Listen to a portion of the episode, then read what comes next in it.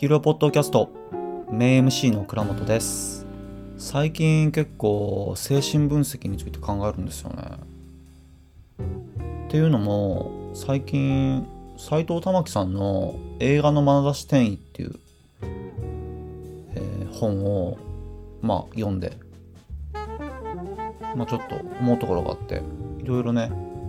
自分と精神分析との関わり方みたいなことを結構考えたりするんですけどまあ斎藤玉樹さんはもう20年以上のキャリアのある分泌家って感じなんですけど結構ね精神分析って便利なんですよ。確かにまあ19世紀のウィーンの文化が生んだ最大の何て言うかなまあ学問というかであって、まあ、知的体系であってまあ俺はどっちかっていうともういやもちろんね精神分析っていうのはもう現代ではいわゆる医学とか科学とかとしては否定されてるまあある種のよまよい事みたいなことなんですけどでもなんか分析の枠組みとしては結構いまだに健在でまあ斎藤玉樹さんの本を読んでも実際まあ、若干強引な読みやなとは思うんですけどまあでもちょっと、ま、確かになって思うような記述もあったりとかしてまあまあそれなりに面白いんですけどまあとはいえね精神分析ってほらやっぱり有名なさあのジャック・ラカンのさテーゼがあるじゃないですか。まあなんだっけ女は存在しないっていうね、まあ、非常に まあ抵抗感のある格言やなと思うんですけど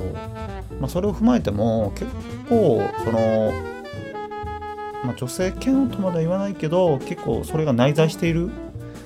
まあ分野なのかなっていうのはあるんですけど。そう。もちろんね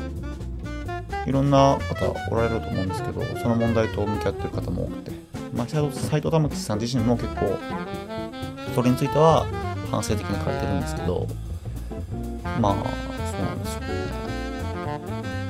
だから映画を見るときに結構精神分析的な知識があると、まあ、そう見えるよねそう見えなくもないよねあるいはそう見ざるを得ないよねっていう見方もできるんですよね精神分析を使うと。結構ね分析の枠組みとしてはすっごい強いんですよね。まあ有名なねスロベニアのスラゴジェクっていうまあいわゆる映画批評家から打骨のごとく嫌われてる人はいますけどまあ、ああいうのが代表的なように、まあ、結構ねいまだに人気のある分野なのかなと思いますよね。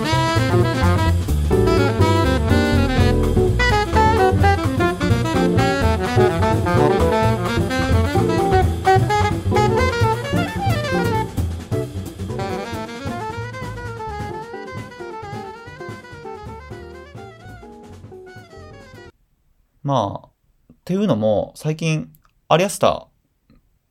ま、昨日ですね、アリアスターの某は恐れているってのを見て、いや、非常に精神分析的な映画だなと思いました。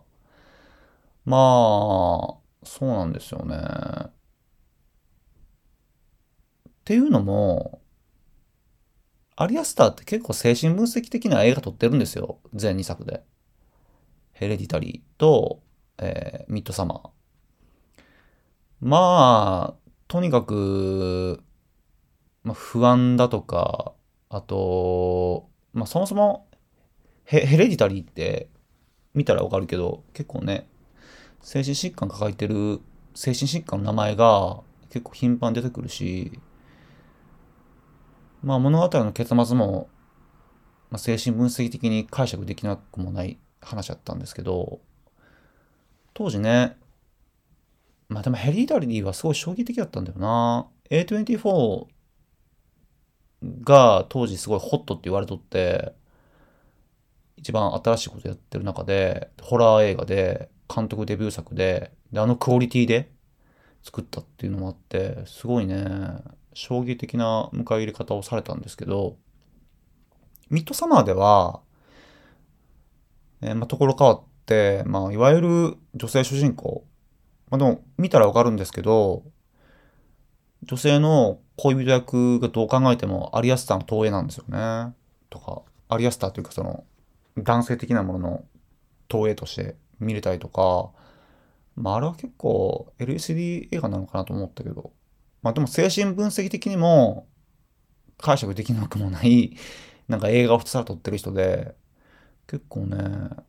そうなんだなと思ったんですが、今回の某は恐れているは、ちょっとね、具象的すぎると思いました。あまりに。いわゆるね、なんか夢の断片みたいな映画なんですよ。ヘレディタリーとミッドサマーはまだ抽象性があったから、結なんかこう映画として成り立ってたんですけど、某は恐れているはさすがにちょっと具象的で、あまりに。夢の断片を見せられてるようで、それでこそ精神分析の手法がぴったりな映画だなと思ったんですけど、そそれがまず1点あります。加えて、やっぱりね、何が、その、思ったかっていうと、母親ですね。いわゆる、トキシックな母親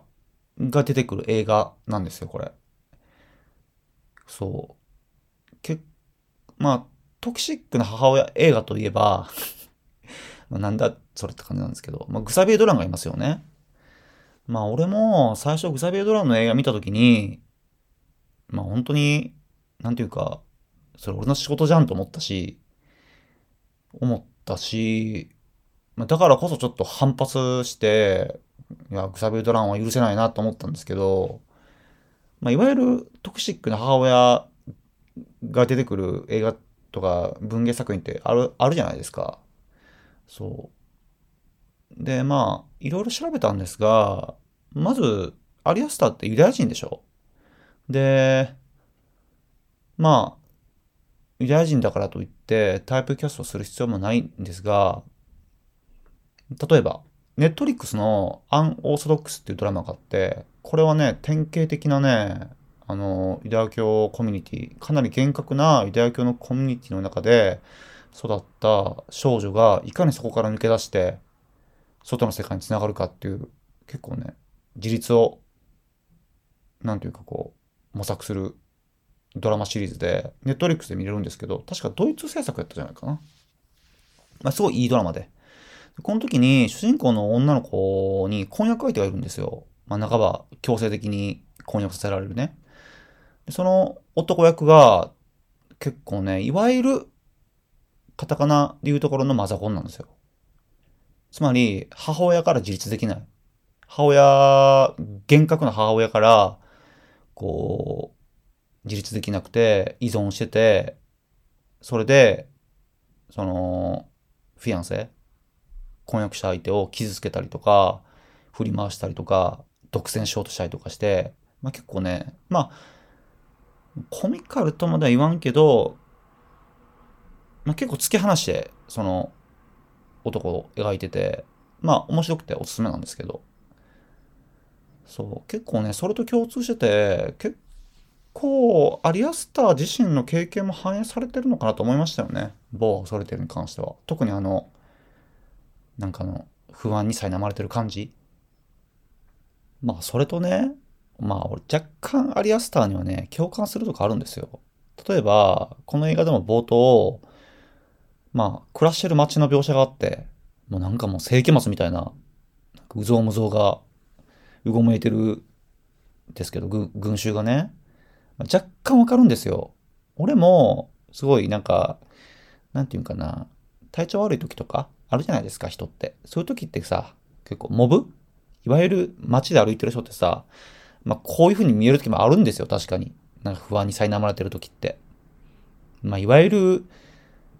まあ、そういうのがあるじゃないですか、いろいろ。そういう、まあ、アゴラフォビアとまあ言わんけど、まあ、いわゆるそういう街の人は何考えてるかわからんなっていうのはあって、まあ、実際ね、自分もなんか安全なスペースって結局家以外ないよなっていうのがあって、まあそういうのがね、結構ね、うまくね、冒頭はね、描写できてると思いましたよね。撮れてると思いました。そう、もう悪夢じゃないですか。冒頭のあの、いわゆる、ね、あの、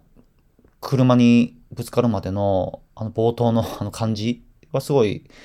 悪夢としては素晴らしいと思ったんだよな結構ね、冒頭が素晴らしいって意味では、ミッドサマーとも共通してて、俺ミッドサマーはね、冒頭が好きなんですよ。あの、悪夢みたいな。本当の悪夢みたいな。そうそういう意味では、某は恐れているも、冒頭は素晴らしかったなっていう感じですよね。そう。なぜ、母親は理不尽か。結構ね、この映画でも母親って最後の方出てくるんですけど、なんかね、某に要求することがね、結構理不尽なんですよ。な特に何も言ってないんですよ。なんか、あなたは分かってないみたいなことしか言ってなくて それって呪いじゃないですか。あの子供にとっては。とかね、そういうのが、まあやっぱり、トキシックな母親を描写するときに、そういうのは入ってくるんだなと思って。まあ確かにね、現実世界でもほら、やっぱり母親って、まあ、理不尽なこと言ってくるやん。そう。特に具体的なこと言わずに。まあ、そういうのはね、結構如実に、如実に現れてましたよね。まあ、あと、結構、好きなシーン結構あるんですけど、あのー、湯船、バスタブに浸かる、浸かるくだりが、実は最後の最後の映画の結末とも関連してくるっていう意味では、結構浴槽のシーンは好きだったんだよな、最初の方の。まあ、あれもな、何見てん、何を見せされてるんだろうって観客は思いましたけど、まあ、そういうシーンなんですけど、結構ね、バスタブのシーンはね、トンチが効いてて面白かったですね。とか。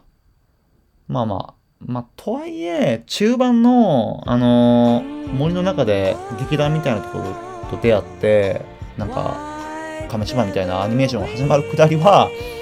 といらないかなと思いました。そう。長いんですよ、この映画。なんか A24 史上一番予算がかかった映画らしくて、どんだけ、どんだけアリアスターにさ、その、なんていうの、まあだからアリアスターみたいな人にさ、その、そんだけの予算をさ、その、投入するっていう、その、決断力もよくわからないんですけど、まあね、結構こういうなんか、得体の知らない映画ができてしまって、まあまあ、さまわりなんて感じなんですけど、多分ね、この映画、どうだろうな、日本の観客、あの、が見たときに、結構、拒否感がある人と、うおーすげえってなる人と分かれるんじゃないかな。アメリカではもう絶望的なまでに当たらなかったらしいんですけど、まあ、ちょっとね。まあ失敗作とまだ言わんけどやっちゃったのかなって思いましたよね。まあ俺は好きが嫌いかで言うと好きです。そう。結構ねあのトキシックな母親とどう向き合うかっていうのは、まあ、俺の人生のテーマでもあるからそう結構ねこれぐらいのことをやるんやったらムサベドラマみたいな映画を許すよりも全然いいわと思って。そう結構ねこれはなんていうかサムズアップって感じだったんですけど。まあちょっとなんていうかねなんていうか大風呂しか広げすぎたなとは思いますけどまあまあ結構ね、まあ、ホワキンも出てるし、いい映画だったんじゃないかなって個人的には思いますそんな感じで喋ってきましたキードポッドキャスト某は恐れているね、ぜひ皆さんも劇場まで足を運んでください。さようなら。